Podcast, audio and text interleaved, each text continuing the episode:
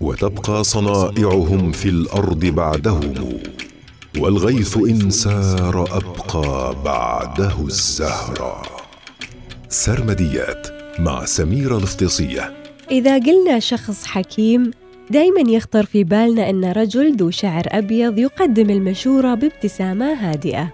ولكن هناك ما هو أكثر من المعرفة النظرية وعقود من الخبرة الحياتية فيما يتعلق بالحكمة. كما أنه يوجد أكثر من طريقة لتكون حكيما. فكان وينستون تشرشل معروفا بحكمته العملية وكان سقراط مشهورا بحكمته الفلسفية.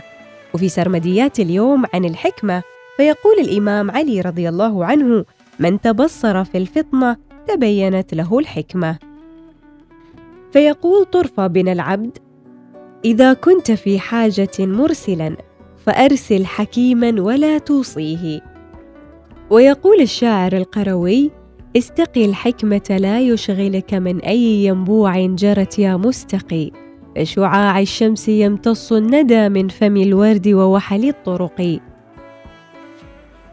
ويقول ابن حزم الحكمة هي البصيرة ويقول سيرفانتس الحكيم لا يضع كل ما عنده في سلة واحدة سرمديات مع سميرة الافتصية يوميا في الأوقات التالية.